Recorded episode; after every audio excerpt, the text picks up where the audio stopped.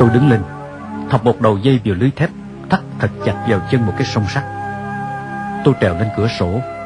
Ngoài mối thòng lọng, Bên trên tôi thắt một nút nữa. Lúc này tôi chỉ thắt hờ một lần, Để nếu kéo mạnh hai đầu, Dây sẽ rút chặt lại. Tôi leo hai chân lên như ngồi xổm ở mép cửa sổ. Tôi đút đầu vào cái nút thắt hờ phía trên. Hai tay quàng xuống phía dưới hai đầu gối, Rồi đút vào cái thòng lọng Và rút buộc chặt hai cổ tay. Lúc này tôi chỉ cần đẩy nhẹ cho người lạ ngã ra là xong. Khi ấy, Nút thòng lọng đã buộc chặt hai tay mình, Muốn rút ra cũng không được nữa, Vì cả sức nặng của cơ thể.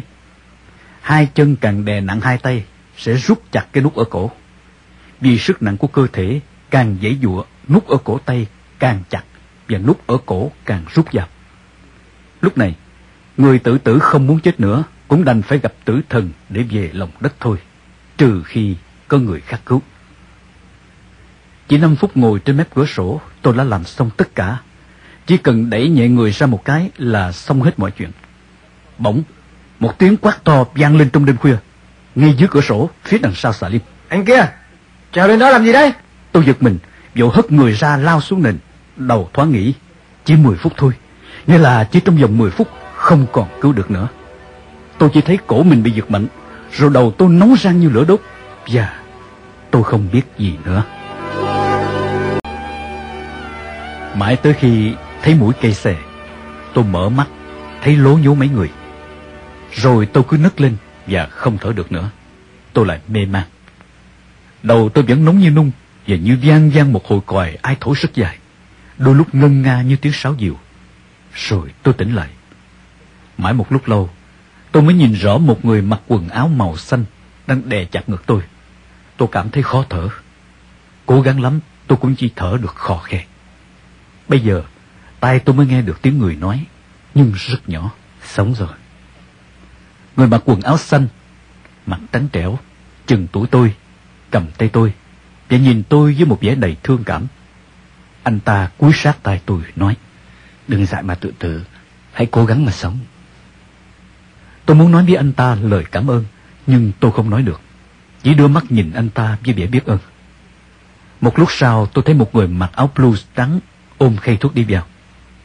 À ông Huệ y tá. Ông ta cầm chiếc ống nghe trên khay Đeo vào tay, Rồi vạch ngược áo tôi lên. Đặt ống nghe chỗ này, chỗ khác. Lúc này tôi đã thấy rõ hơn chung quanh. Có hai tên áo vàng là tên nhiễm vẫn trực xà lim ba Và tên kế, trực ở ngoài tại chung. Tên kế tay đang cầm sợi dây thừng bằng vải của tôi. Một phía đầu dây có vết cắt. Y tá Huệ nghe ngược tôi một lúc rồi lấy một gói thuốc gì, Bột vàng vàng, Đổ vào một chiếc ly nhỏ Cùng với một chút nước còn lại trong cái gáo dừa ở bụng tôi. Y hòa một lúc Rồi đổ vào mồm tôi, dịu giọng. Anh uống cái này đi. Cổ họng đau quá không nuốt được, Nên tôi chỉ nhấp từng ngụm. Ly nước chỉ có một chút mà tôi uống mãi mới hết. Mùi thuốc gì hăng hăng như mùi sao cả bể sống.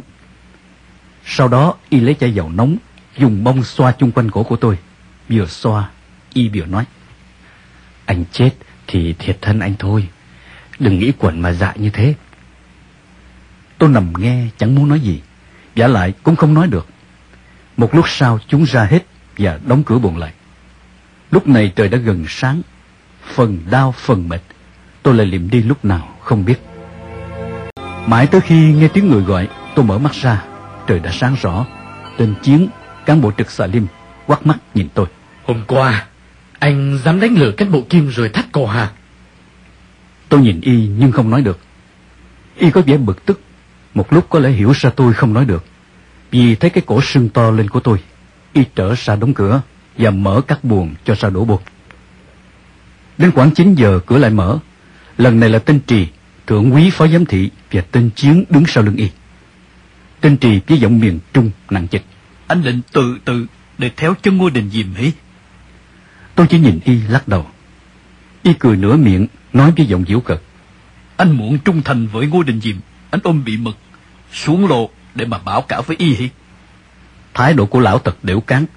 Tôi quay mặt về phía trong nằm im. Trước khi ra Y còn quay lại đe dọa. Rồi đây Đến lúc muốn sống Cũng không được sống. Tôi đã hiểu với Cộng sản Dù tòa án của chúng đã xử anh tử hình và chờ ngày ra xử bắn, anh tự tử, chúng vẫn cứu sống để rồi chính chúng thi hành bản án. Chúng muốn bóc lột cả chủ quyền thiêng liêng nhất là sự sống, quyền sở hữu sơ đẳng của con người. Huống chi tôi vẫn còn trong thời gian bị khai thác, chúng phải cần tôi sống để moi chứ. Cả buổi sáng hôm ấy, chúng không cho tôi ăn uống gì. Vì vậy tôi càng mệt lã, nằm ly bì mãi tới chiều. Tới giờ cơm, tên chiến mới mở cửa, nhìn tôi quát. Bỏ dậy, ra lấy cháo. Cả người mệt lã bị đau, vì vì từ chiều hôm qua cho tới giờ không có gì trong bụng. Tôi cố gượng dậy, mà mắt qua lên. Nhưng tôi hiểu là nếu không cố gắng ra lấy cháo ăn, càng đói càng khổ mình, chứ chúng không bao giờ bưng vào cho. Những người tù hình sự làm việc bưng thùng cơm ở ngoài kia thì lại không được phép trông thấy người trong xà lim, nên chắc chắn chúng cũng không cho mang giúp vào. Tôi chập choạng đứng lên, tưởng muốn ngã. Cổ tôi sưng to, không quay đi quay lại được. Tôi biện sàn, biện cửa, rồi hai tay lần theo tường, lão đảo, chậm chạp ra chỗ lấy cơm. Tới nơi tôi thấy chỉ là một bát nước cháo. Tôi cảm thấy mệt quá, ngồi bệt ngay xuống hè, cố nâng bát cháo lên húp. Thấy mặn mặn, chắc có pha ít muối. Tên chiến không muốn mất thì giờ, định dục tôi mang bát cháo vào trong buồng. Nhưng khi nhìn thấy tay tôi bưng bát cháo húp còn run run chực đổ xuống nền mấy lần, nên y chỉ thúc. Mau lên! Vì bụng đói, tôi cố gắng hút Nhưng cái cổ đau, cuốn họng của tôi bây giờ như bé đi. Tôi chỉ hút được từng chút một, và mỗi lần nuốt xuống như có mảnh chai cào vào cuốn họng, rát như bỏng. Phải đến 15 phút sau tôi mới hút hết bát cháo. Tình chiến tỏ ý rất bực bội. Tôi vừa bỏ bát xuống, y đã cọc lóc. Vào! Tôi lại chậm chạp đứng lên, lần theo tường lão đảo vào buộc.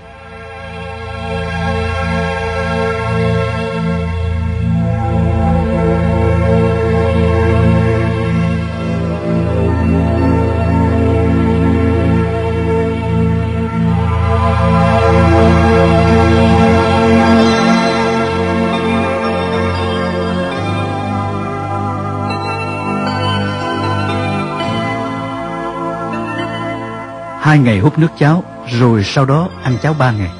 Bây giờ, tay trái của tôi bỗng dưng sụi hẳn ra như bị liệt. Còn phía trên đỉnh đầu suốt ngày đêm cứ cắn như kim châm. Tôi hiểu rằng, đây là những phản ứng hậu quả của cơ thể vì việc thắt cổ tự tử. Ngay ngày thứ ba, khi bắt đầu được cho ăn cháo, chúng đã bắt tôi bỏ chân vào cơm rồi. Tâm trạng của tôi lúc này thật buồn nản ghê gớm. Đúng là cái nghiệp mình phải trả, chưa dứt được. Muốn chết cũng không xong. Bây giờ lại mang bệnh đau óc và sụi tay. Sống như thế này còn khổ biết chừng nào. Tôi nằm nhớ lại hôm tôi tắt cổ và suy đoán qua những hiện tượng lúc đó. Phải rồi, khi tôi trèo qua mép cửa sổ, chắc chắn là ánh đèn điện giữa trần của căn buồng đã chiếu bóng tôi xuống lối đi phía chân tường sát bên ngoài buồng giam. Một tên công an võ trang thỉnh thoảng đi tuần tra bên ngoài phía sau xà lim, hoặc đang đứng canh trên một dòng gác gần đó Giữa đêm khuya vắng lặng, thoáng thấy một chiếc bóng lay quay ở cửa sổ. Hẳn y nghi là có tù đang chuẩn bị tìm cách trốn, nên đã bí mật theo dõi và tiến sát cửa sổ. Lúc bấy giờ, một phần do tâm trạng của một kẻ sắp lìa bỏ cõi đời, chẳng quan tâm đến những sự việc chung quanh mấy nữa. Phần khác, vì tôi không có ý định trốn, nên tôi chỉ chú ý đến việc thực hiện kế hoạch tự tử của mình, mà không để ý gì đến sự việc bên ngoài. Vì vậy, tôi đã không phát hiện kịp. Sau khi theo dõi một lúc, thấy tôi lây quay vết thừng dây trồng vào cổ, y đã đoán được ý đồ của tôi nên quát hỏi. Rồi mặt khác, y chạy ngay vào báo cho cán bộ. Rồi có lẽ y cũng theo cán bộ vào buồng tôi. Như vậy, y phải là cấp chỉ huy của công an võ trang và phải quen biết cán bộ quản giáo, y mới vào buồng giam đặc biệt này được. Vậy, tên mặc quần áo công an võ trang màu xanh vuốt ngực tôi và nhìn tôi với vẻ thiện cảm, chính là người đã quát tôi bên ngoài cửa sổ chăng? Nghĩ lại, tôi không biết nên trách vì mình không chết được là tại y, hay cảm ơn vì còn sống được là nhờ y.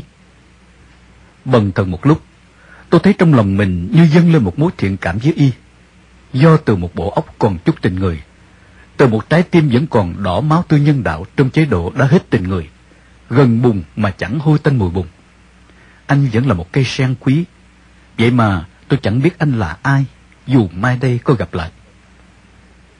Tóm lại, từ ngày vào quả lò tới nay, đã ba lần tôi đến sát với cái chết. Chúa trời vẫn bắt tôi phải sống để nhận những đắng cay tủi nhục của một kiếp tù.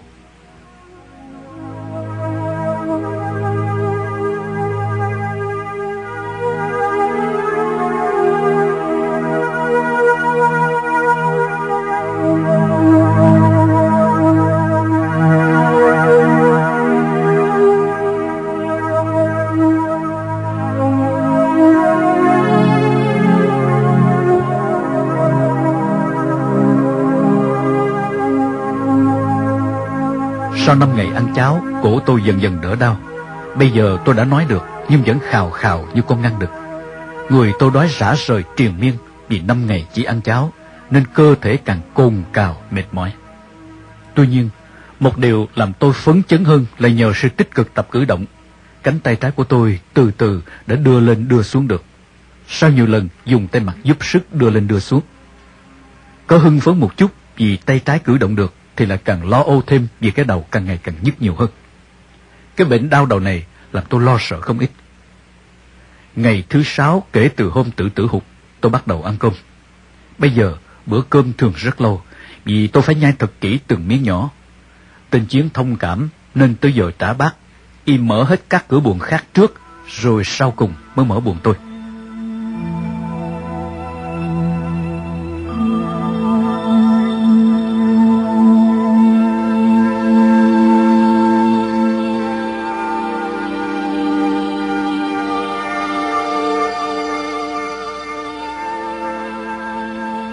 Chiều hôm đó, tên Chiến mở cửa gọi tôi ra bàn trực.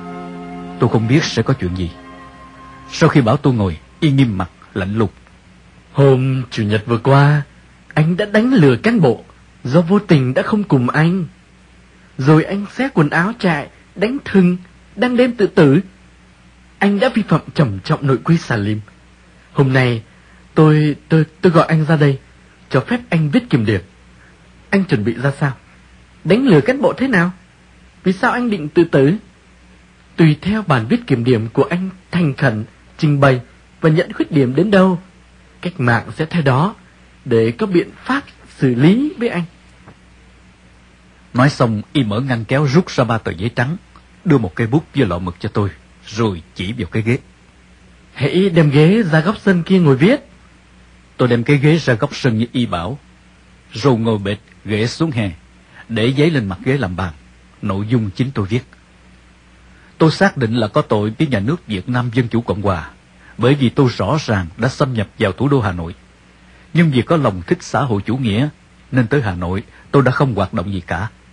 Khi bị bắt, tôi đã thành khẩn khai báo tất cả sự thực ngay từ đầu.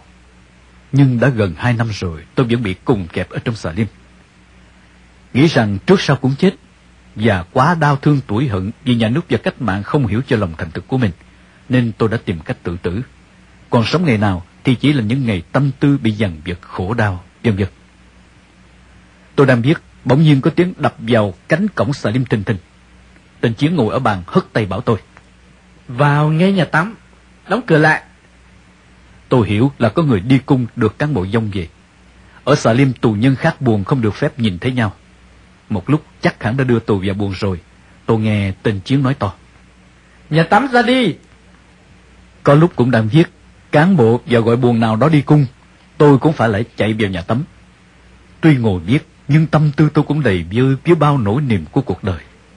Nhìn những tảng mây trắng đang lững lờ theo gió bay về phương Nam xa xôi, lòng tôi như muốn nhắn nhủ, gửi gắm nỗi nhớ thương chất chồng đang đầy ấp trong tôi về phương trời bên đó.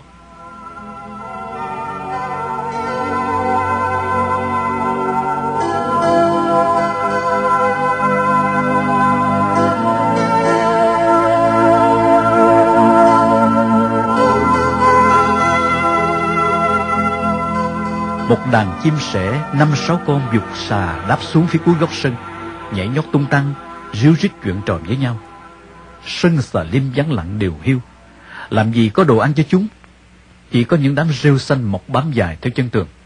Chúng thi nhau mổ lấy mổ để, chẳng hiểu món ăn của chúng là những ngọn rêu xanh hay những chú côn trùng trong đám rêu xanh ấy. Tôi chợt nhớ lại những đoạn đời thơ ấu nơi quê nhà. Bạn bè dăm ba đứa cũng nhảy nhót tung tăng suốt ngày. Bây giờ tôi ngồi đây trong cảnh này, Một tiếng thở dài nhẹ nhẹ lê thê như tự xót thương cho số phận của mình. Ngày ấy, nay còn đâu. Mùi rêu xanh ẩm mốc, mùi của những chiếc lá bàn khô và mùi cống rãnh xông lên. Tất cả quyện lại thành một thứ mùi hăng hăng, nồng nồng, như mùi của một ngôi chùa quan hay miếu cổ. Càng làm tăng thêm sự tịch mịch quan vắng của xà lim, mặc dầu nơi đây nằm giữa thủ đô Hà Nội.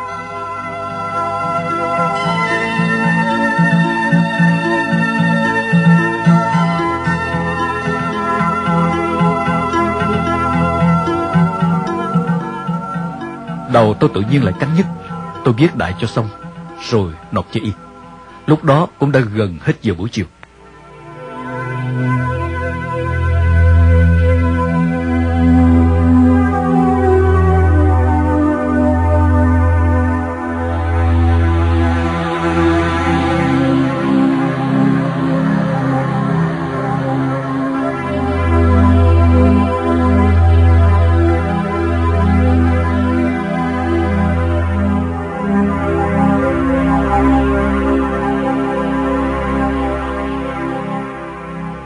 Sáng hôm sau, vừa đến giờ làm việc, cửa buồng tôi đã xịt mở.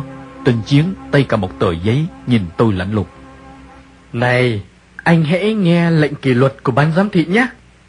Việt Nam Dân Chủ Cộng Hòa, Bộ Công an, lệnh kỷ luật, tên Đặng Chí Bình, xé quần trại, đánh lừa cán bộ, vi phạm trầm trọng nội quy xà lim. Nay quyết định, cùng hai chân trong thời gian 7 ngày. Ban giám thị trại, phó giám thị, Lê Trì, Châu ôi, lại cùng ư. Cổ tôi hãy còn sưng, tiếng nói của tôi còn chưa rõ. Đầu tôi vẫn còn đau nhức như kim châm mà không có thuốc. Bây giờ lại cùng hai chân. Tuy nói chỉ bảy ngày, nhưng như những lần trước đây, làm sao tôi tin được? Trời đất khởi thật là chết cũng không chết được, mà sống cũng không sống được.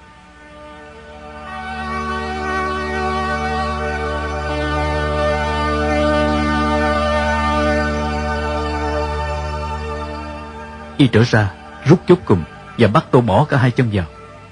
Như cái xác không hồn, như cái máy, tôi theo lệnh hắn cho thêm chân nữa vào cùng.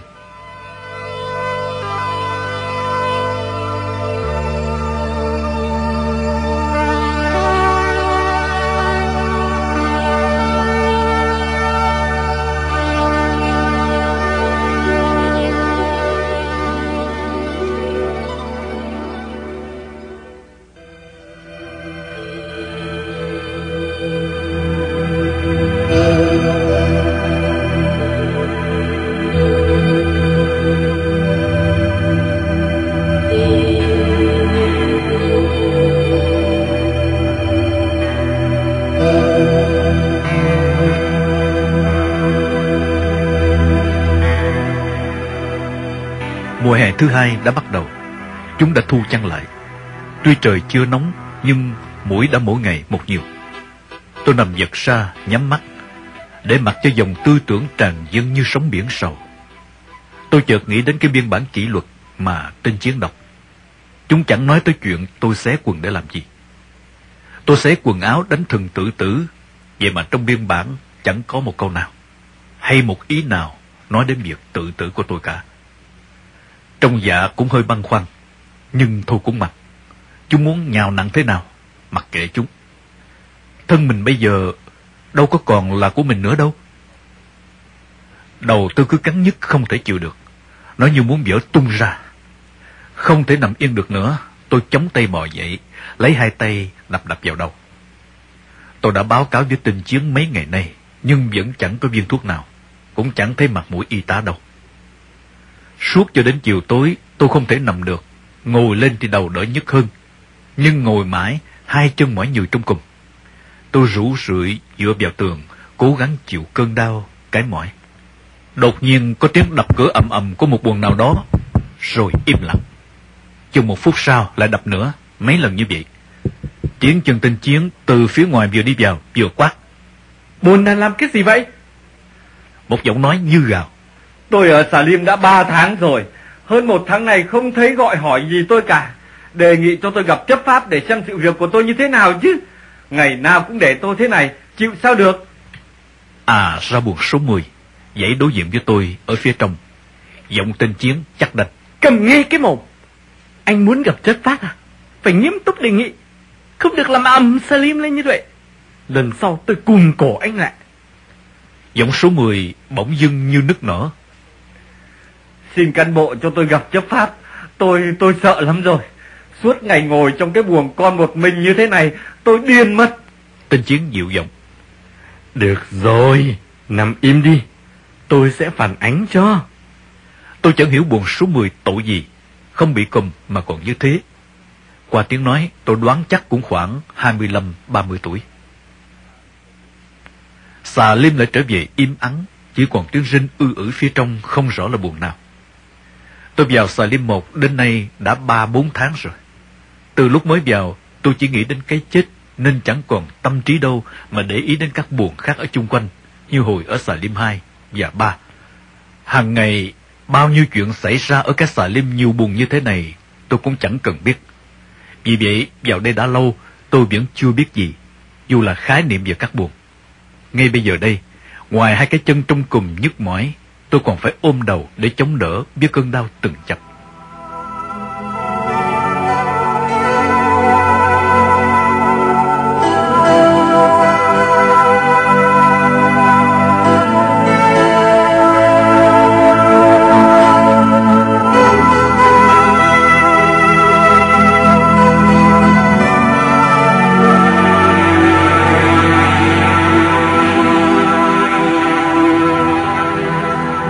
Khuya, vậy mà tôi vẫn chưa dám nằm.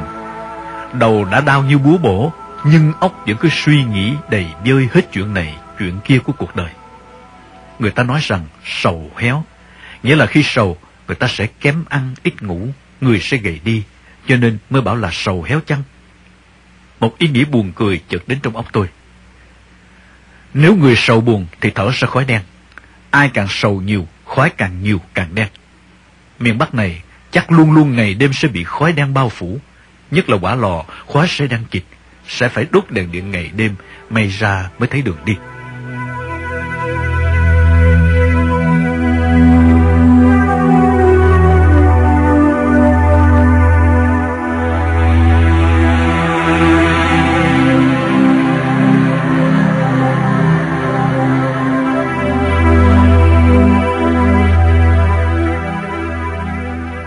Sáng hôm sau, mới gần tới giờ làm việc, cán bộ chưa mở cửa các buồng cho đổ bô.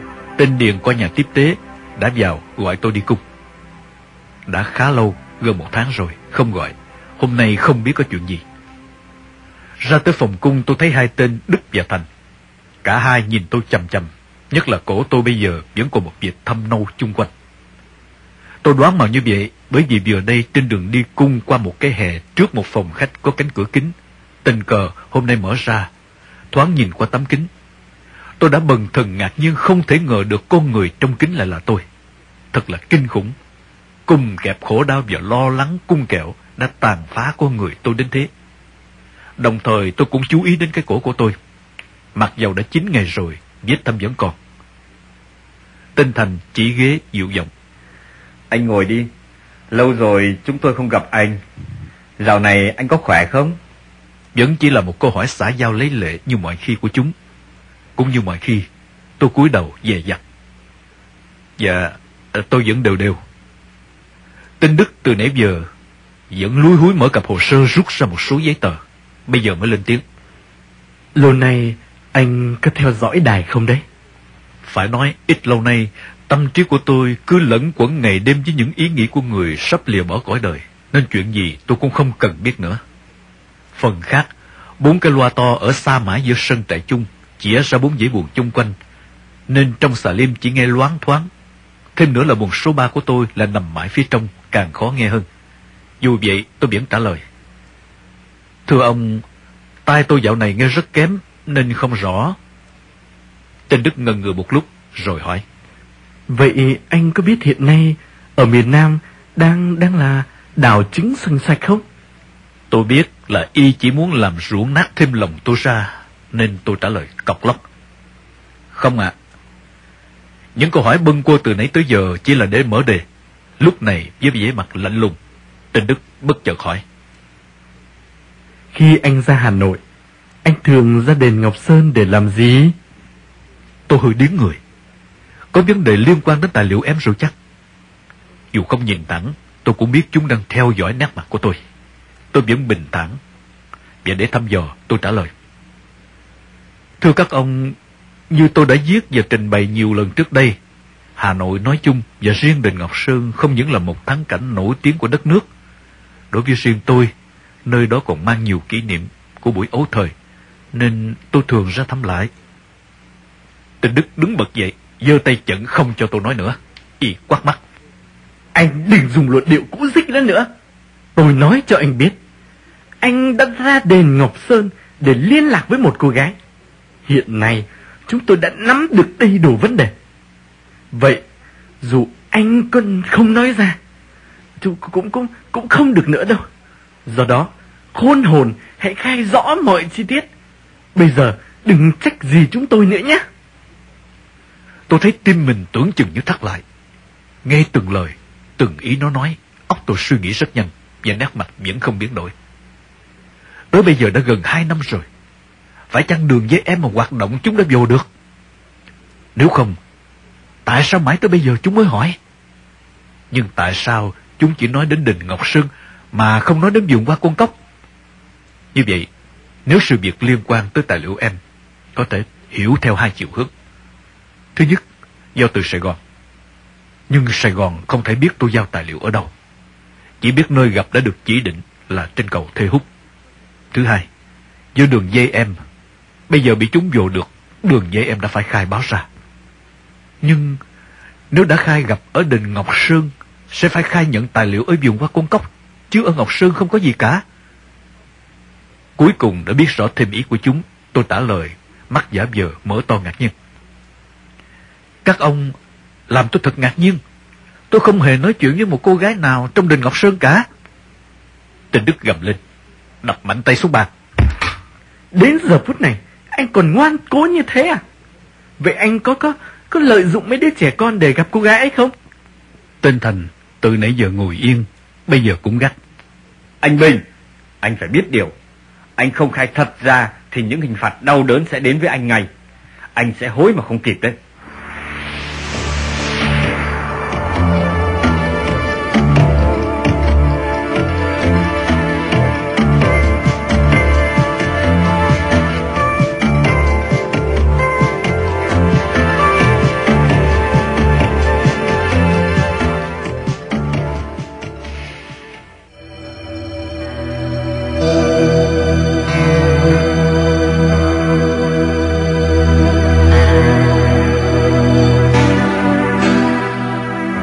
Khi chúng quát mặt, ông tôi cứ nghĩ tiếp.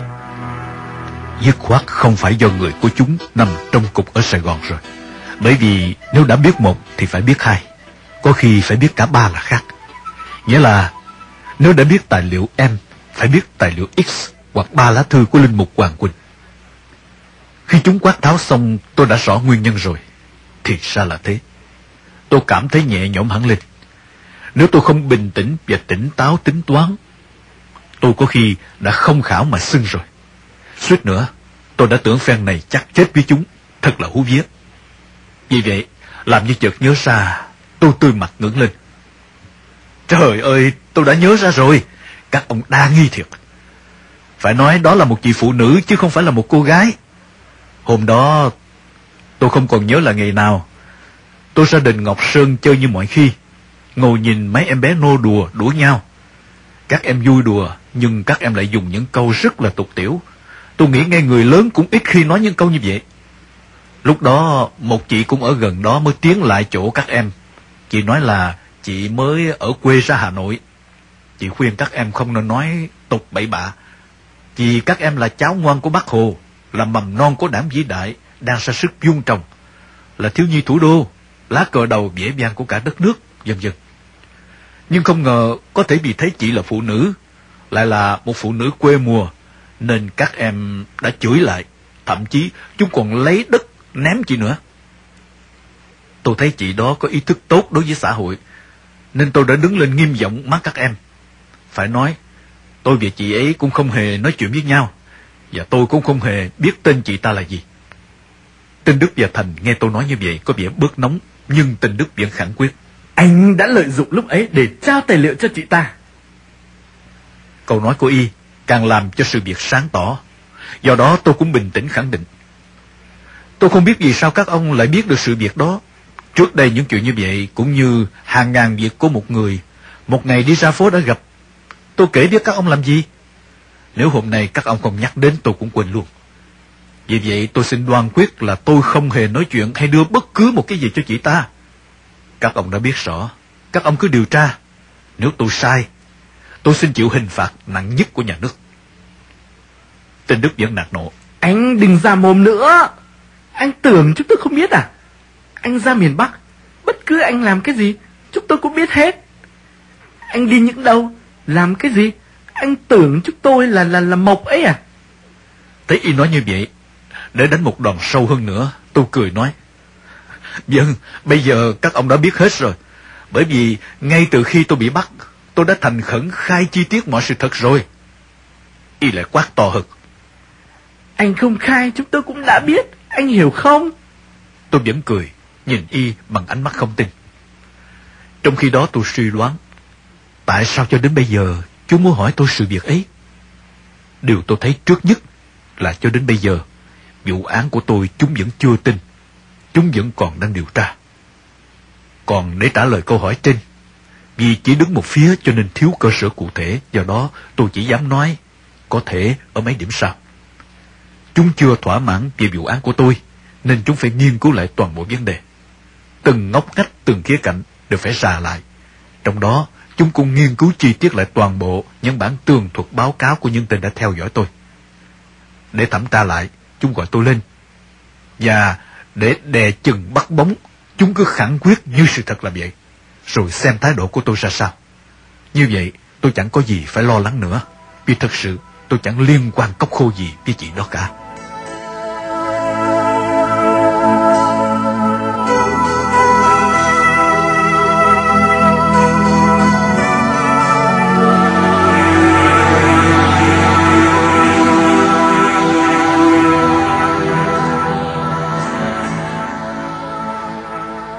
Tinh Thành nhìn tôi một lúc rồi đột nhiên hỏi.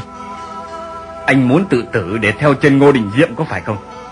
Anh định tự tử để chôn chặt cái sự bí mật của anh à? Tôi tỏ nét mặt buồn buồn rồi trả lời như tôi đã viết trong tờ kiểm điểm. Tinh Thành cười, nói như khích. Tôi không tin như anh nói. Anh là một người khôn ngoan, lại có trí. Anh sẽ không tự tử chỉ vì sự khổ cực của giam giữ.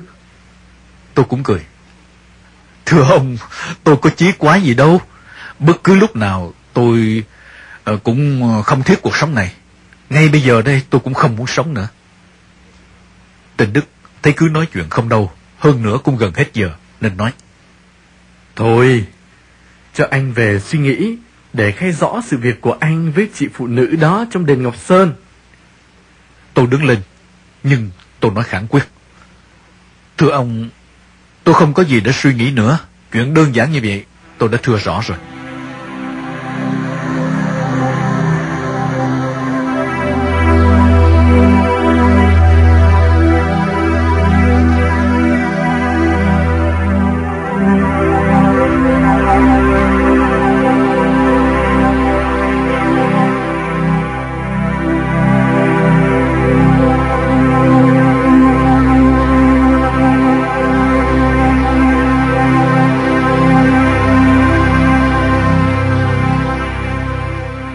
Trên đường về xà lim, lòng tôi nặng trĩu ưu tư. Như vậy, vụ án của tôi vẫn chưa ổn. Chúng vẫn còn chưa tin. Vậy, với điều kiện có thể, một mặt chúng sẽ tăng cường nhiều biện pháp, thủ đoạn để khai thác tôi. Mặt khác, chúng chỉ thị cho những bộ phận của chúng nằm dùng ở miền Nam, tìm tòi những gì có liên quan dính dáng đến tôi để Hồng làm sáng tỏ vụ án. Chỉ còn có một điều, một điều không may cho tôi là tôi đã bị chúng phát hiện ngay ngày thứ ba khi vừa tới Hà Nội. Nhưng chính từ điểm bất lợi có tính cách quyết định này, mặt trái của sự việc ấy cũng có một điều lợi nhỏ cho tôi. Vì chúng đã theo dõi mọi hành động, đường đi nước bước của tôi từ những ngày đầu này. Nên chúng rồi sẽ có thể tin được là tôi đã không làm gì, đúng như lời tôi đã khai báo. Tôi đã tự phân tách đã xác định vấn đề theo chiều hướng như thế, và điều đó cũng làm cho bệnh đau óc của tôi càng trầm trọng thêm.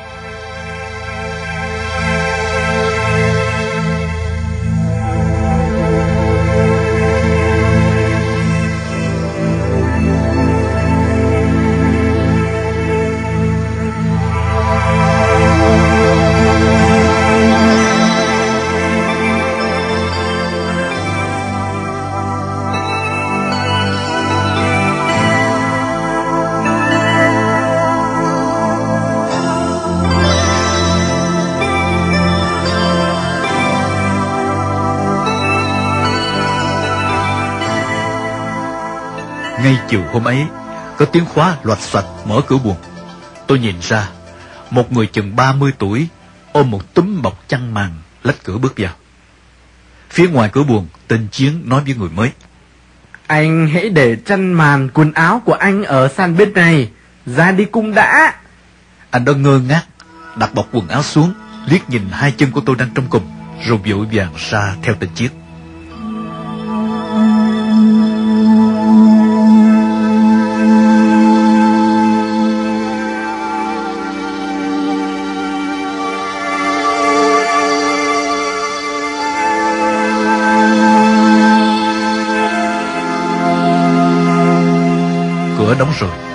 Tôi nhìn thoáng sang một chăn màn Vì lúng túng vội vàng, Anh đó đã để tung tóe cả ra.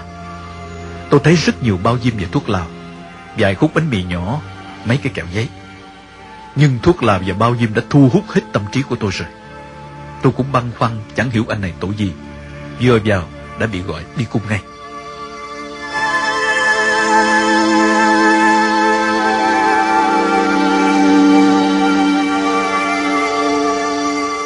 Một mặt có người vào nằm thêm với mình cũng đỡ buồn, Nhưng mặt khác, Trong trường hợp tôi đang bị cùng hai chân, Những buổi cơm nước đổ bô, Tôi sẽ không được mở cùng nữa. Như vậy, Hai cái chân không cử động được, Sẽ càng chống bị liệt.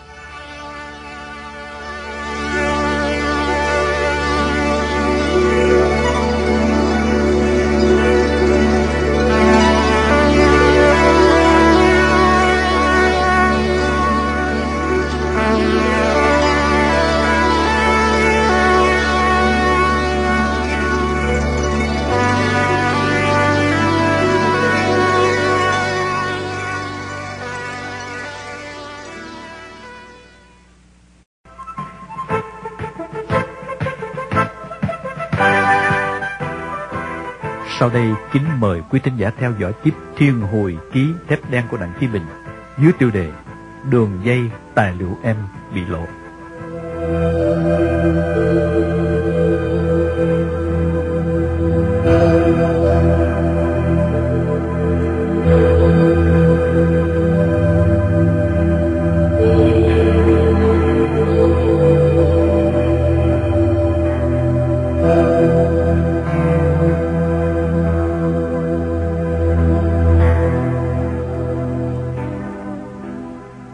Gần hết giờ làm việc, cửa mở, anh đó đi cung về. Khi nãy, lúc tôi ra lấy cơm, tình chiến bảo tôi lấy một cái gáo dừa nữa, múc nước và cầm thêm một suất cơm vào cho anh mới. Vì vậy, suất cơm của anh tôi vẫn để ở cuối chỗ cái cùm bên phía sàn của anh. Sau khi cửa đóng, vì tôi đã có kinh nghiệm, nên bảo anh, khi thấy anh quay lại, lúi húi định sắp xếp các thứ. Anh hãy ăn cơm đã, 15 phút nữa cán bộ sẽ mở cửa bắt trả bác ngay. Anh quay lại nhìn tôi, dám vừa ngỡ ngàng, lại vừa buồn buồn. Hai mắt cứ mở to, nhìn hai cái chân của tôi trong cùng. Tôi mệt lắm. Không muốn ăn uống gì cả. Tôi hiểu ngay, anh mới bị bắt. Đầu óc còn đang căng thẳng, đầy lo lắng. Còn bụng dạ nào thiết đến ăn uống. Nhất là là cơm tù. Trong khi đó, bụng tôi vẫn còn đói. Ăn cho đã, bây giờ phải ba suất. Nhưng do lòng tự trọng, làm sao tôi dám mở miệng nói để tôi ăn cho? Anh nhìn chân tôi có vẻ băn khoăn hỏi. Anh làm sao mà bị cùm thế? Thấy anh chẳng hiểu được tình tiết nên tôi chỉ trả lời đơn giản. Tôi bị kỷ luật. Tôi hỏi lại anh ngay. Anh bị bắt từ bao giờ? Một tuần rồi. Tôi ngạc nhiên. Thế mấy ngày trước anh bị giam ở đâu? Buồng số 9 ở ngoài chạy chung. Bị bắt về tội gì? Tôi lái xe khách đường Tây Bắc chợ hàng lậu. Như vậy anh này bị tội hình sự. Vậy tại sao phải vào Salim? Tôi tới vẻ tình cảm hỏi anh. Tội hình sự ít vào Salim lắm. Vậy anh đang ở trại chung, vì sao anh lại phải vào đây? Nét mặt anh cũng đâm chiêu. Tôi cũng chẳng hiểu tại sao nữa. Từ hôm tôi bị bắt vào mới đi cung ba lần.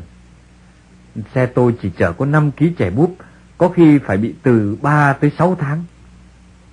Anh vẫn cứ nhìn hai cái chân tôi. Ừ, còn anh bị bắt về tội gì mà cùng ghê thế? Tôi đã suy đoán được vấn đề. Chắc hẳn là chúng sợ tôi lại tìm cách tự tử nữa nếu để tôi ở một mình. Những tội chánh trị khác cho vào giam chung với tôi chúng xét thấy không có lợi. Cho nên mang một anh hình sự vào nằm với tôi một thời gian vô thưởng vô phạt. Như vậy anh này chắc cũng chẳng ở lâu với tôi. Nghĩ vậy tôi trả lời. Tôi là giáo viên trường phổ thông cấp 2 ở Phủ Lý. Tôi theo tư tưởng xét lại. Anh cười hồn nhiên, dễ vô tâm. Các anh làm chính trị ghê nhỉ? Rồi như anh chẳng quan tâm đến vấn đề chính trị chánh em. Anh nhìn suốt sang tôi một lượt rồi hỏi. Anh có hút thuốc lào không? À, tôi cũng có hút chút ít, nhưng tôi chưa có gia đình tiếp tế. Anh dồn giả tự nhiên. Ồ, thuốc lào tôi thiếu gì? Anh hút phè ra thì thôi. Vừa nói, anh vừa kéo ra một buộc năm gói thuốc lào. Qua một lúc chuyện trò, tôi thấy anh kiến thức hạn hẹp, nhưng ở anh thể hiện ra là một con người khinh bạc giang hồ. Vì vậy, tôi cũng tự nhiên. Tôi thấy anh có điếu đâu. Sẽ làm có ngay. Làm bằng bao diêm, có cơm rán đây rồi. Giữa lúc ấy cửa mở, tôi biết là phải trả bát. Bát cơm vẫn để nguyên, anh ta không ăn. Tôi vội vỡ cái quần đùi rách ra, nói. Anh hãy đổ suất cơm vào đây, đem trả phí đi. Vừa để tôi ăn vừa dán điếu. Anh đó tên đà, vừa đổ bát cơm vào chiếc quần lót sách của tôi đang dơ ra, vừa trách tôi. Thế mà từ nãy anh không ăn. Tôi cũng quên không mời, không biết anh đói.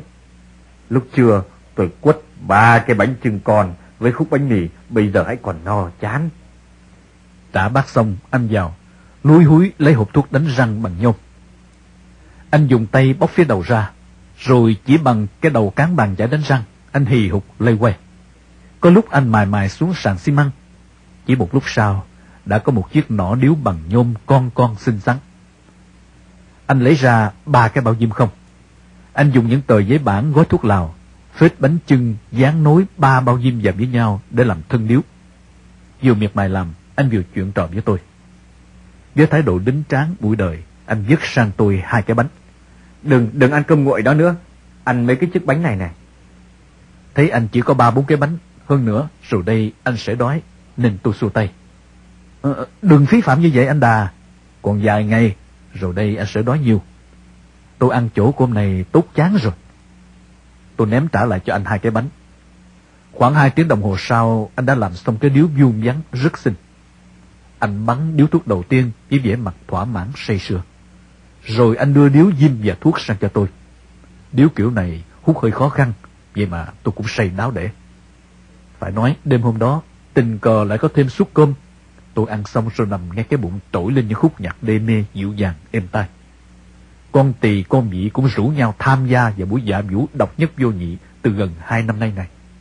Mà quái, cái đầu của tôi hôm nay cũng như hưởng ứng ít nhiều với cuộc vui đó vì thấy đỡ nhất hẳn đi.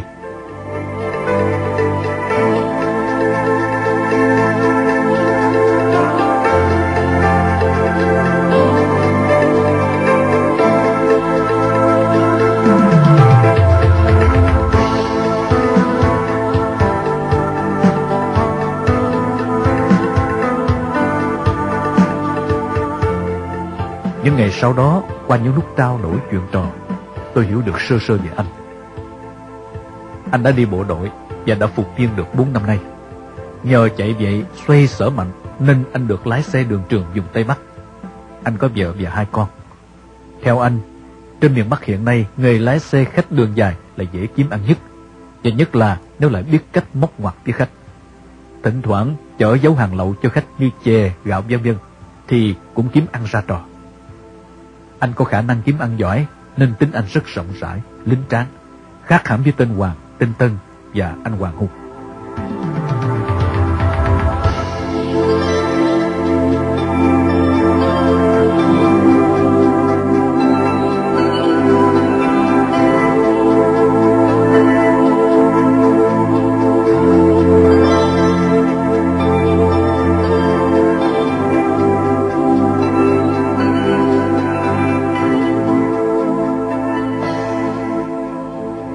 Đều điều thật phấn chấn trong lòng tôi.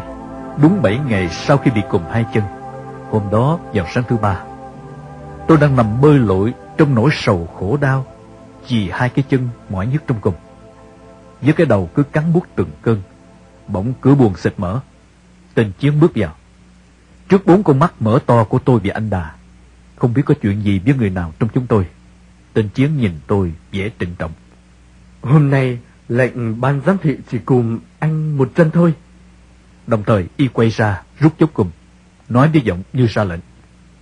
Cho ra đồ bô luôn. Tôi thấy được như truyền vào cơ thể một nguồn sinh lực. Vội vàng nhấc cùng và nhấc chân ra. Tôi ôm cái bô, cùng anh Đà đi vào nhà tắm.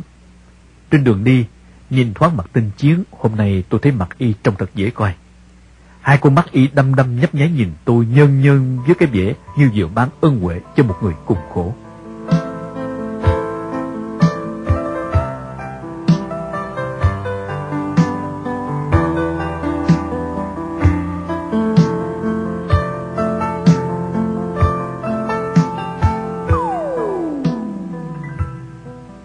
Từ nay chỉ phải cùng một chân Tôi nằm ngồi sẽ bớt được trăm phần khó khăn chỉ còn cái đầu Vẫn ngày đêm hành hạ tôi, Như Phật bà quan âm Hành ông Tề Thiên Đại Thánh Ngày xưa vậy.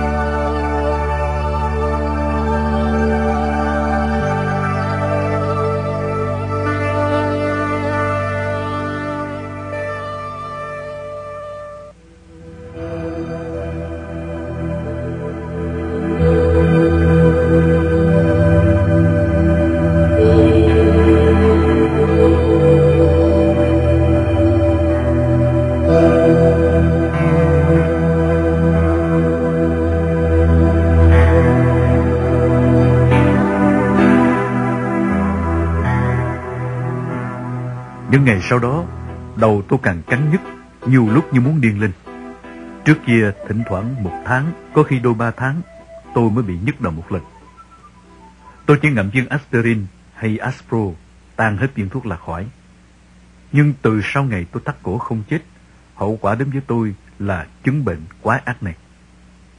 Tôi cứ nằm miên man, óc vẫn không ngừng suy nghĩ vơi đầy. Tôi nhìn, rồi suy ngẫm Biết bao nhiêu gian khổ từ ngày tôi bị bắt.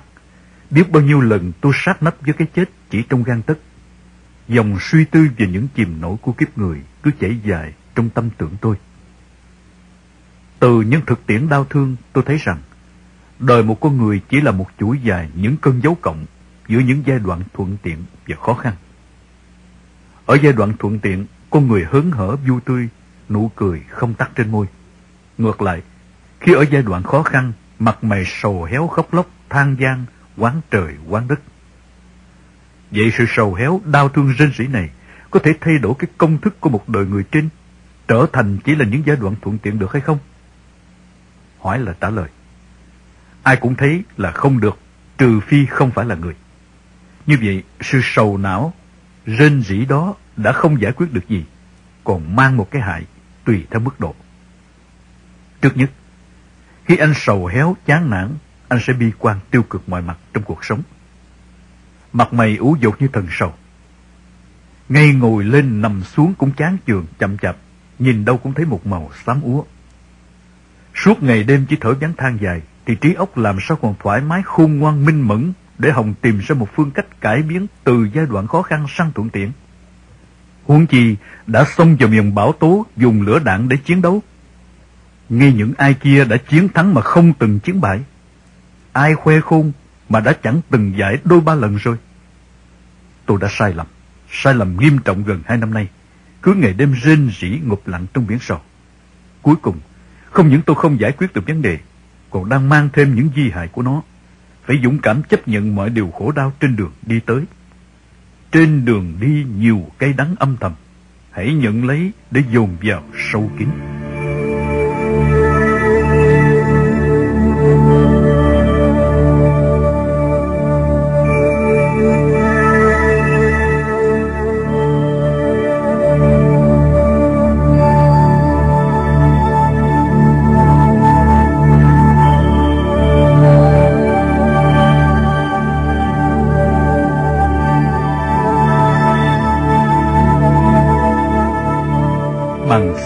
Bằng máu. Tôi mới rút ra một thực tế. Không được chán cuộc sống này, bao giờ cũng phải trang bị tư tưởng lạc quan tích cực cho mình. Tôi nhớ đến một câu danh ngôn của Pháp, nhưng không nhớ tên tác giả. Khi mình không có cái mình thích, thì hãy thích cái mình có. Bây giờ tôi có cái gì? Ngày hai bữa cơm ngon tuyệt vời. Mỗi bữa cơm cứ thấp thỏm đợi chờ, mong ngóng. Rồi khi được hưởng thụ, có cái sướng dập dồ khao khát mà khi còn ở ngoài đời, ăn một bữa sang nhất cũng không thú bằng. Bởi vì trong thực tế, hạnh phúc của cuộc đời có cái tiêu chuẩn quái nào đâu. Cho nên người xưa đã rút ra tri túc, tiện túc, đại túc, hà thời túc, tri nhàn, tiện nhàn, đại nhàn, hà thời nhàn. Và tôi cũng xin làm theo cụ Nguyễn Công Trứ. Theo sách sử, mãi tới năm 42 tuổi, cụ mới thành đạt. Còn trước đó, cụ đã phải trải qua rất nhiều khó khăn gian nan, với ngày ba bữa vỗ bụng rau bình bịch. Trong những giai đoạn này, ngoài những giờ nhào nặng dân chân để chuẩn bị cho ngày tới, cụ phải tự tạo cho mình những cái cụ chưa có thể có, bằng cách tìm một lối thoát cho tinh thần, nghĩa là siêu thoát để quên cái thực tại bần hạt. Tóm lại, nếu không có cái mình thích, hãy thích cái mình có. Cái có của tôi trong cảnh này tuy cũng có, nhưng có phần hạn chế. Tôi phải tạo nên cái tôi chưa có vậy. Do đó tôi thả hồn bay khắp phương trời, tha hồ theo ý muốn, và tôi vẫn nhân nhân nhìn tụi cộng sản. Mày bắt được tao, mày giam tao, cùng tao, nhưng đố tụi mày giam cùng được tư tưởng của tao đấy.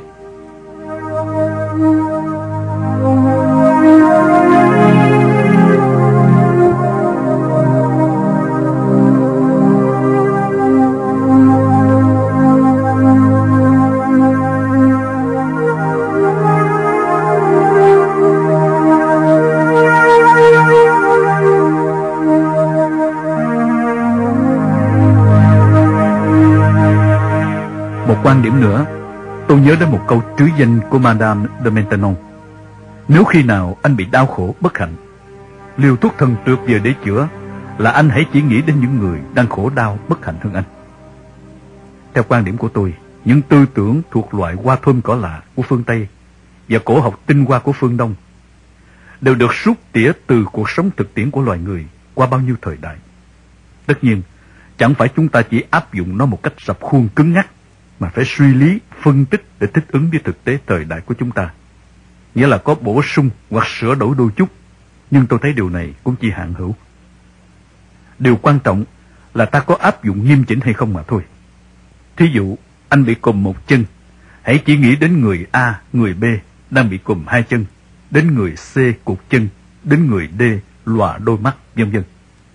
Nếu thêm vào đó, anh lại chỉ nghĩ đến hình ảnh của một người bạn anh ở Sài Gòn đang đèo cô bạn gái trên xe Vespa phay phay lượn lờ trên phố phường để khoe hương khoe sắc, tất nhiên hiệu lực sẽ giảm đi.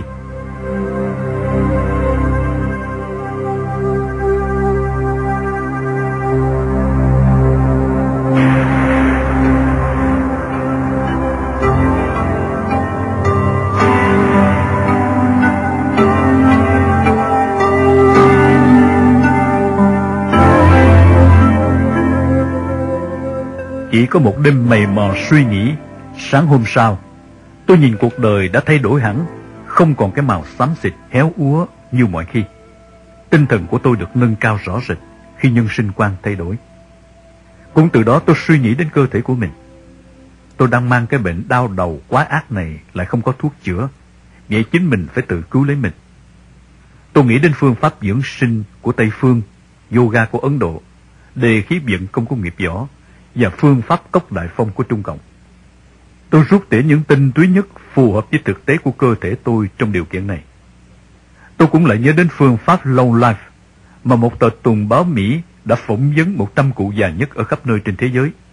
Tất nhiên toàn là những cụ trên 100 tuổi cả. Rồi đúc kết lại. Câu hỏi chính là vì sao cụ sống lâu như thế? Tùy theo chủ quan của mỗi cụ. Các cụ trả lời từ nguyên nhân chính đến nguyên nhân phụ. Sau đó tôi trộn lộn tất cả rồi tự rút ra một phương pháp tạm gọi là A để áp dụng cho chính mình. Tôi cứ áp dụng rồi lại bổ sung hoặc sửa chữa sao cho phải đạt 3 điểm. Thứ nhất, không mất nhiều thời giờ. Thứ hai, đơn giản, nghĩa là ở đâu và lúc nào cũng làm được. Thứ ba, hiệu quả nhất. Phương pháp A chỉ cần từ 15 đến 20 phút mỗi ngày. Nằm thẳng cẳng, đầu không gối gì, để chân và tay ở tư thế hoàn toàn thoải mái, hơi thở đều đều từ tốn, mắt nhắm lại.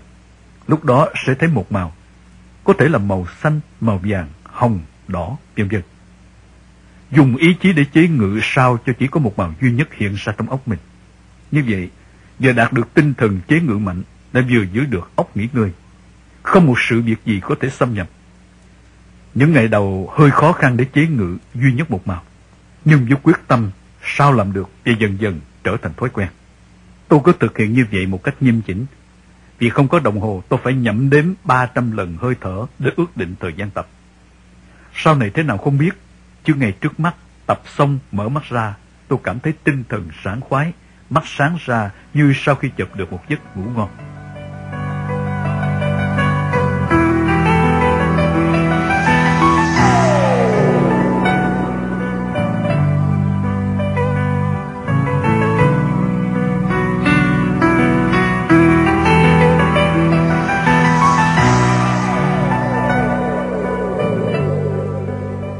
Còn về mặt tập thể dục, tôi nghĩ rằng trên đời này không có một vị thuốc nào, kể cả cao sâm nhung, có thể tốt bổ bằng thể dục, với điều kiện là làm sao cho đúng.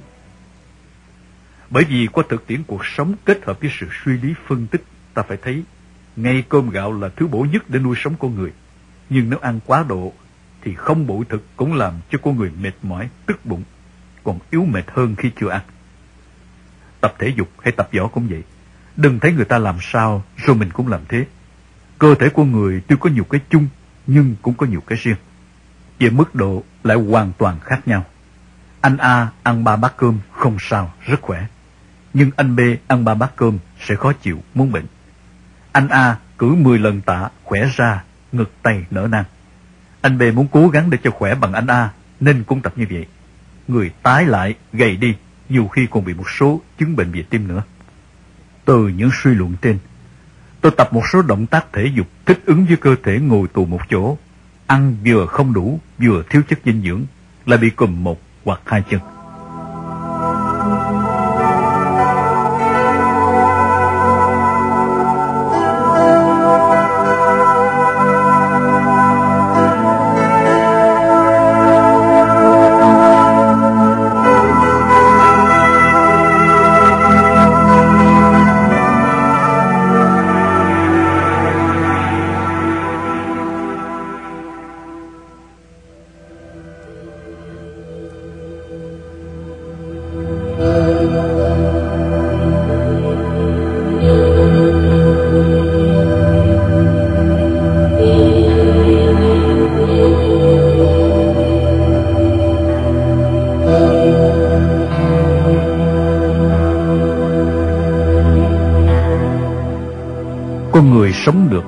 Theo hai yếu tố chính là thực phẩm và khí trời.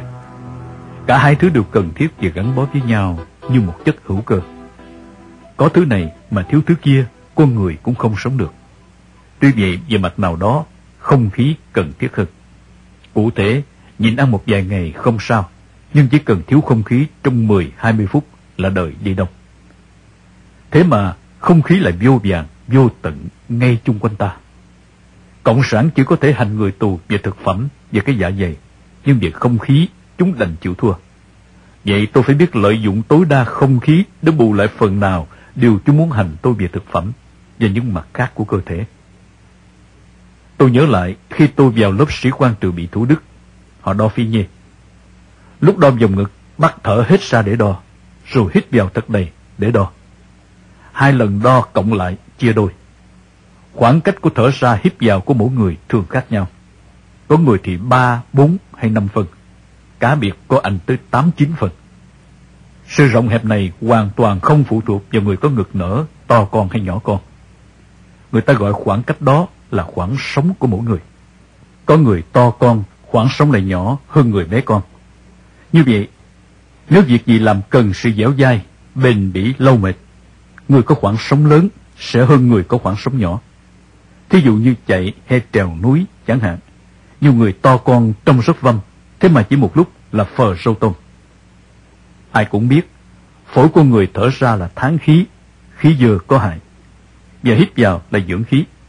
Vậy lá phổi cũng như miếng vải trắng, muốn nhuộm được tốt nhất, phải giặt sạch chất dơ bẩn. Nghĩ như vậy, mỗi buổi sáng tôi đứng một chân xuống đất, tập một số động tác thể dục và bắt đầu tập thở. Trước hết tôi thở ra, từ từ, rất dài. Hết hơi rồi.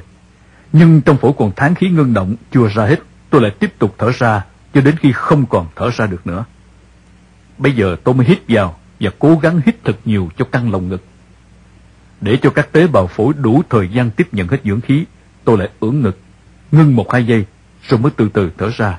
Cứ như vậy, 10 lần thôi. Điều quan trọng nhất là không cần tập nhiều.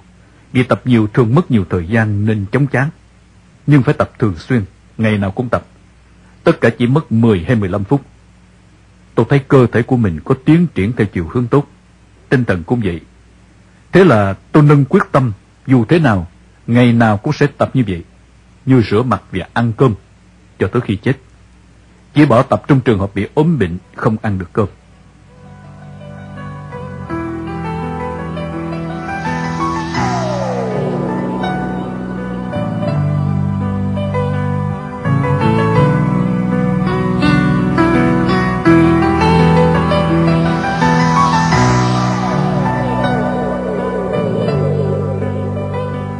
Đó ngày nào cũng vậy Dù buồn vui Dù gặp bao nhiêu chuyện đột xuất căng thẳng Tôi vẫn giữ quyết tâm tập thể dục Và một lần làm phương pháp A. Thậm chí có điều kiện nằm xuống Mỗi ngày tôi làm phương pháp A hai lần Một lần buổi sáng Và một lần trước khi đi ngủ. Một điều lợi tôi thấy ngay Là trước khi ngủ Tập xong Gối đầu lên gối Chỉ 5-10 phút là ngủ ngay Óc không căng thẳng như mọi khi Cứ trằn trọc 2-3 tiếng vẫn không ngủ được. Hơn nữa, tôi thấy bệnh nhức đầu quá, ác của mình có vẻ giảm đi. Những cơn đau đầu thưa dần.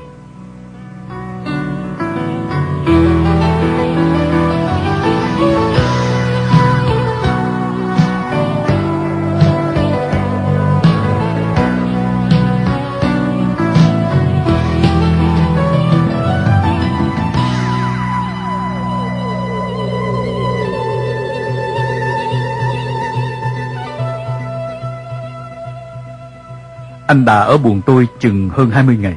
Một hôm vào buổi chiều, tên Chiến mở cửa, bảo anh ôm hết quần áo ra tại chung. Vì chân bị cùng tôi chẳng giúp đỡ dọn với anh.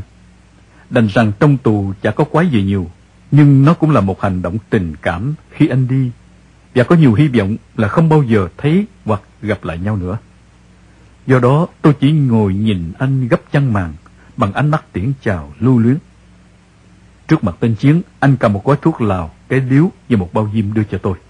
Anh giữ cái điếu này lại mà hút, tôi được ra chạy chung. Tôi xúc động trước tấm lòng của anh, dù vậy tôi vẫn nói.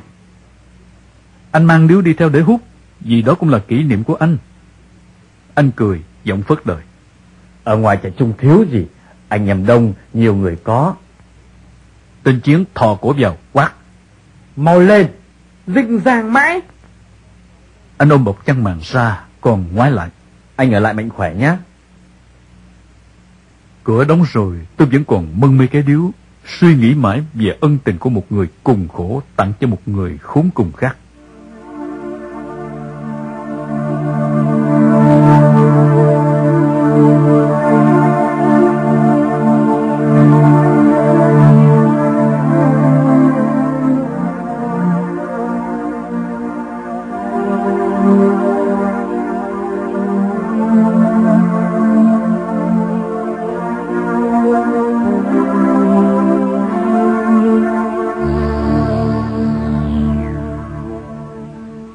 Tôi lại trở về tình trạng ở một mình. Tên Chiến có lẽ hàng ngày quan sát thái độ của tôi.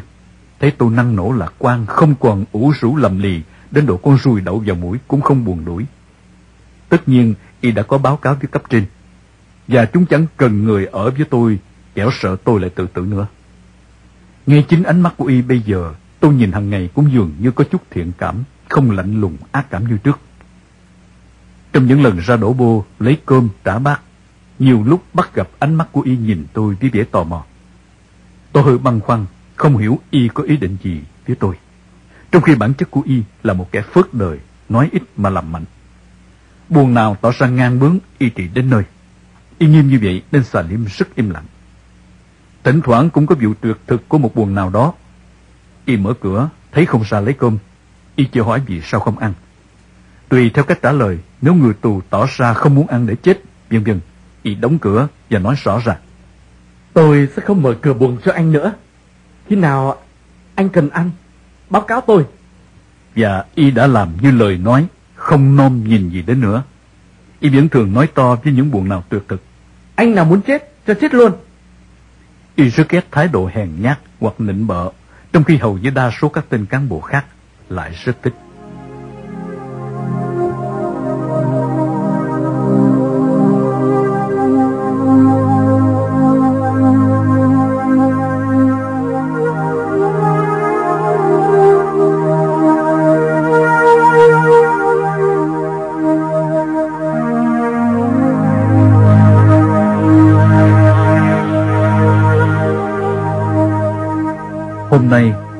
Chủ nhật. Và những ngày này xà liêm càng im vắng vì rất ít khi cán bộ vào gọi buồn nào đi cung.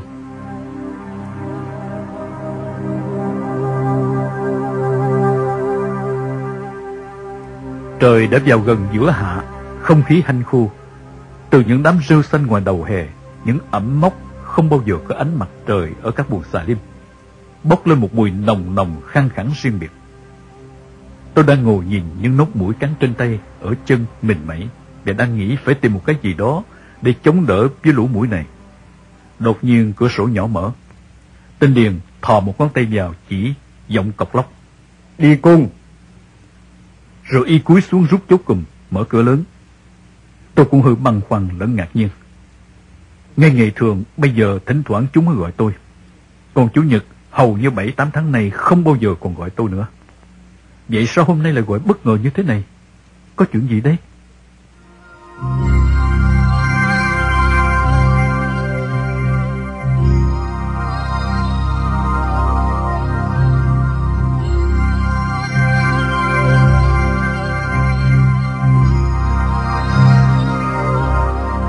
Trên đường đi cung, tôi phải đi qua sân trại chung. Cả một cái sân rộng bao la càng tăng thêm sự vắng lặng trong ngày Chủ nhật. Khi đi tới cổng trại chung bên cạnh xà liêm hai, nơi ghi dấu một đoạn đời tù với bao nhiêu gian khổ ngày ấy. Hình ảnh một thân hình da bọc xương đầy ghẻ lở, hai chân trong cùng, để rồi cuối cùng suýt gặp tử thần, nhưng được may mắn cứu sống. Tôi chợt nghĩ, ở cả ba xà liêm, tôi đều đã có dịp đến trước ngưỡng cửa nhà thần chết, rồi lại trở về. Tử thần chưa đón nhận tôi. Xà lim ba đang đem đem đi bắn, xà lim hai phải đem xuống bệnh xá để cứu sống. Xà lim một chính mình đã tìm đến cái chết. Rồi đây, trên đường đời phía trước, còn những gì chờ đợi tôi nữa?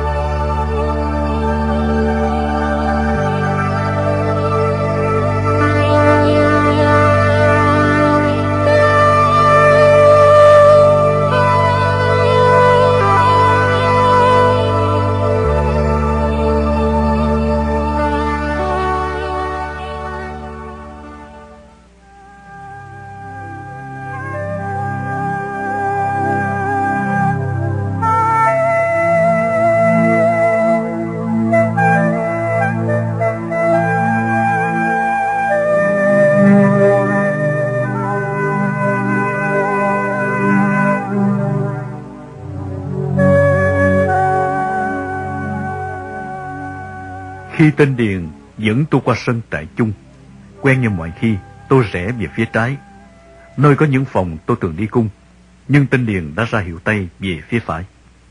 Đi dãy về phía này. Ngay đầu dãy là một căn phòng lớn, phòng của ban giám thị quả lò. Tôi hơi ngạc nhiên khi y ra hiệu bảo tôi vào. Ngay từ cửa tôi thoáng nhìn thấy có năm sáu người bên trong. Một người đầu hói, tóc đã bạc một nửa, hơi gầy nhưng cao, kính trắng, áo vest, dáng rất nghiêm, lạnh lùng ngồi ở giữa. Bên phải là ông Trì đeo lon thượng quý, bên trái là tên Lê, lon trung quý. Cả hai đều là phó giám thị. Thái độ hai tên Trì và Lê hôm nay cũng rất trang nghiêm. Còn hai ba người nữa ngồi ở ghế bành dài phía trái buồn, tôi chưa kịp nhìn. Hơi ngỡ ngàng, tôi bước vào. Không khí trong phòng đang yên lặng. Tôi mới bước chân qua cửa, bỗng rỗng vang lên giọng tên đầu bạc.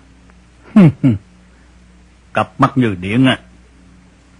Tôi biết tất cả những con mắt của chúng đều đang tập trung vào mình. Tôi tiến đến gần bàn giấy, tới chỗ chiếc ghế đẩu để trước bàn dành cho người tù. Tôi đứng yên, giọng miền trung nặng trịch của tên Triệt. Cho anh ngồi xuống. Tôi ngồi xuống, lặng lặng suy nghĩ, không biết tên già này là ai. Y tỏ ra rất tinh quái. Không khí im lặng nặng nề kéo dài đến ba phút. Thật là lâu, không một tiếng động. Bỗng giọng tên già, lanh lảnh. Anh Bình, hãy ngẩng mặt lên nhìn tôi đây nè. Tôi đường hoàng ngẩng mặt lên, nhìn thẳng vào mắt y. Lão phải 60 tuổi hay ngoài. Hai mắt sáng long lanh sau cặp kính trắng. Quắt mắt lão nhìn vào mắt tôi, như thu mi một lúc, rồi chỉ một ngón tay dài ngoẵng vào mặt tôi, ngoáy ngoáy, quay tròn mấy vòng, giọng rành rọt. Trong óc anh đang cuộn lên những mưu mô, thủ đoạn chống đối. Chúng đang lộ ra trong ánh mắt anh kia kìa. Anh quay xoắn vào bao nhiêu vòng, bây giờ sẽ phải mở nó ra bấy nhiêu vòng. Vừa nói, y vừa quay quay ngược lại vòng ngón tay của y, rồi với một giọng như ra lệnh. Thôi, cho về. Tôi đứng dậy, đi ra, treo tên điện vào xà lim, lòng ấm ức, đầy băn khoăn. Chỉ mười phút không hỏi han gì, như vậy y là ai? Buổi gặp y ngắn ngủi chỉ mười phút, nhưng đã ghi hằn nét trong lòng tôi. Cho mãi tới bây giờ, đã hai mươi 21 năm rồi. Hình ảnh buổi Chủ nhật gặp lão ấy vẫn chưa phai mờ, vẫn như hiển hiện rõ nét trong trí tôi. Giờ đây chắc lão đã ngủm củ kiệu rồi, nhưng tôi vẫn không biết lão là ai, làm gì. Phải nói, trong suốt 18 năm 4 tháng lao tù của tôi, lão là một trong hai tên tinh quái mà tôi nể. Về xà lim, suốt buổi chiều và tối hôm ấy, tôi vẫn còn băn khoăn suy nghĩ với buổi gặp lão già không tên đó mãi.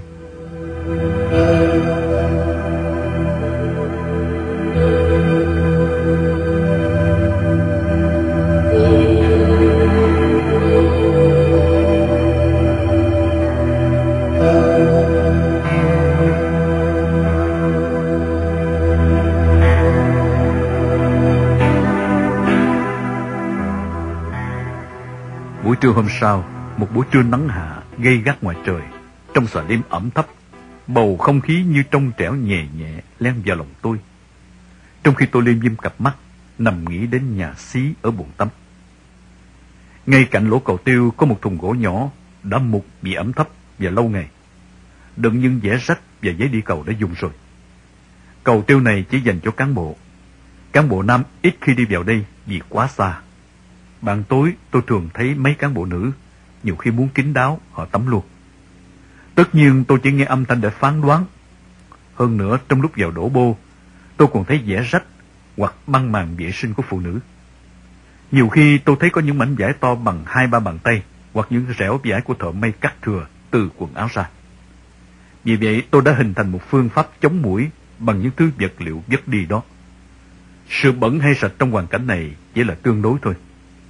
Nghĩ vậy tôi thực hiện ý định ngay trong ngày sau đó. Mỗi ngày hai lần đổ bô, mỗi tuần hai lần tắm, tôi sẽ tranh thủ nhặt rất nhanh những vẽ và giải chù đít đó. Nhặt được mảnh nào tôi đem ra vòi nước vò cho sạch phân, rồi về buồn phơi ra. Tôi sẽ chọn những mảnh dài còn tốt, rút sợi, rồi xe thành chỉ. Để làm kim tôi sẽ lấy một cái tâm cật, mài thật xuôi và nhọn. Đít kim làm bằng cách mài thật mỏng phía ruột tre còn phía cực ngâm nước cho mềm rồi uống đầu vào. Lấy một sợi tóc buộc chặt hai vòng. Khéo tay một chút là thành một cái kim có lỗ hẳn hoi. Tuy rằng khâu mũi hơi thưa nhưng được. Từ nhỏ chưa bao giờ có dịp mó vào kim. Nhưng bây giờ vì hoàn cảnh nên tôi phải tập. Lúc đầu sẽ xấu, lo gì, rồi sẽ đẹp dần thôi.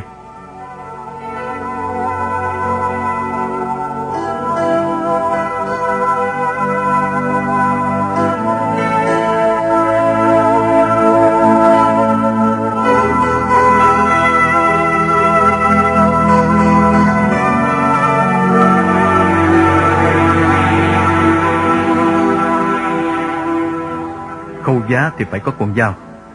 Tôi nghĩ mãi không đào đâu ra. Dạo này chúng ít gọi tôi đi cung. Hàng ngày tôi chỉ lân quanh từ buồn vào nhà tắm. Vì vậy mỗi lần vào nhà tắm tôi đổ bô như mấy. mắt nhìn nghe vào thùng đựng giấy, dễ chui. tay bới vội vài vòng. Chúng cũng nghèo, nên dễ chùi thật linh tinh đủ loại. Thậm chí chúng còn dùng cả lá cây để chùi nữa. Có tí dễ, chúng chùi thật kỹ nên đầy phân. Tôi cứ đưa vào vòi nước, vò đại rồi vắt khô nhét vào cặp quần. Trong khi mắt còn nhìn khắp buồng tắm xem có cái gì có thể làm con dao. Cuối cùng tôi đã tìm được. Ở chỗ mép cửa sổ trong buồng tắm, tấm sắt nhỏ ép bên trong vì lâu ngày, nước mưa làm rỉ một góc ở phía dưới. Chỗ rỉ không đều nhau nên lồi ra một khoanh to bằng ngón tay cái. Tôi vỗ bẻ, bẻ mấy lần chưa gãy. Bên ngoài, tên chiến đã quát. Nhà tắm ra đi! Thôi, để lần sau bé tiếp vậy. Về buồn, dù có một chân vẫn bị cùm, tôi vẫn thấy vui vui. Bây giờ có thể tìm được dao rồi. Có dao sẽ giải quyết được nhiều chuyện. Lúi húi móc những miếng vải trong cặp quần ra. Thời gian rộng rãi không vụ gì. Tôi dắt lại từng miếng cho thật khô, rồi phơi rải ra phía trên đầu sàn. Trên đó còn thừa một khoảng, vì bị cùm, nên tôi phải thụt người xuống đến 30 phần ấy. Tôi dự định sẽ khâu hai cái túi chân, hai cái túi tay và một cái túi đầu. Vì vậy, tôi phải kiếm nhiều dẻ. Lúc đầu sợ thiếu, cho nên trong thùng dẻ to, dẻ nhỏ tôi lấy hết. Nếu tên cán bộ nào đi cầu, ngồi để ý nhìn vào thùng gỗ nhỏ, chắc sẽ lấy làm lạ. Không biết bao nhiêu dẻ chùi dạo này đi đâu mất hết.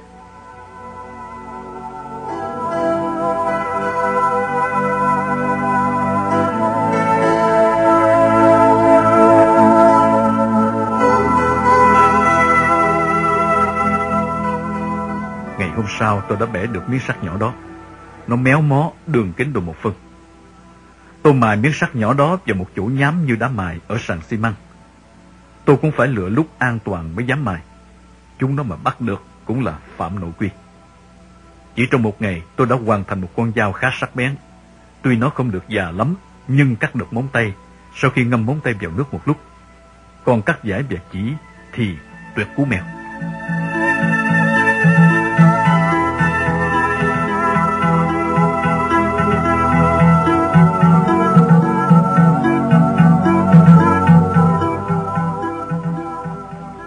Kỳ này, ngày nào tôi cũng có công việc làm hết. Hết suốt sợi là xe chỉ, lúc lại mài kim. Hơn một tuần sau, tôi đã bắt đầu khâu.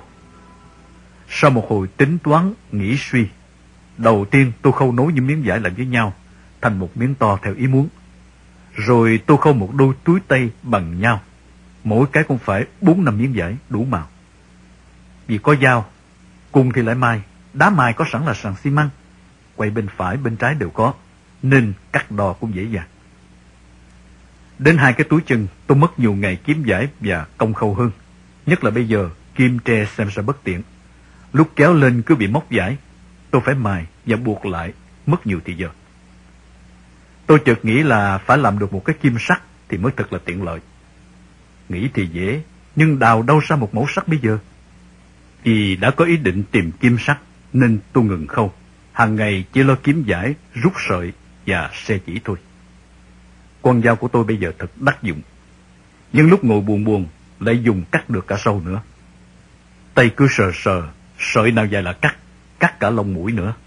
Thật tuyệt vời. Vì vậy tôi phải có chỗ giấu tốt, nếu bất ngờ phải chuyển buồn không bị mất, và làm sao cho chúng không khám thấy, mà lúc lấy dùng cũng dễ. Không tiện gì bằng ngay ở hai mép giặt áo, chỗ gấu áo dưới khuy và cúc cuối cùng. Tôi chỉ cần lấy dao rạch nhẹ phía trong một tí, vừa con dao đút vào, như một cái túi, luôn mang theo mình, chẳng ai để ý. Cái ý định làm kim luôn lẫn quẩn trong đầu, nên bất cứ lúc nào có dịp được ra khỏi buồng đổ bô, lấy cơm hoặc tả bát, mắt tôi đều để ý mọi vật.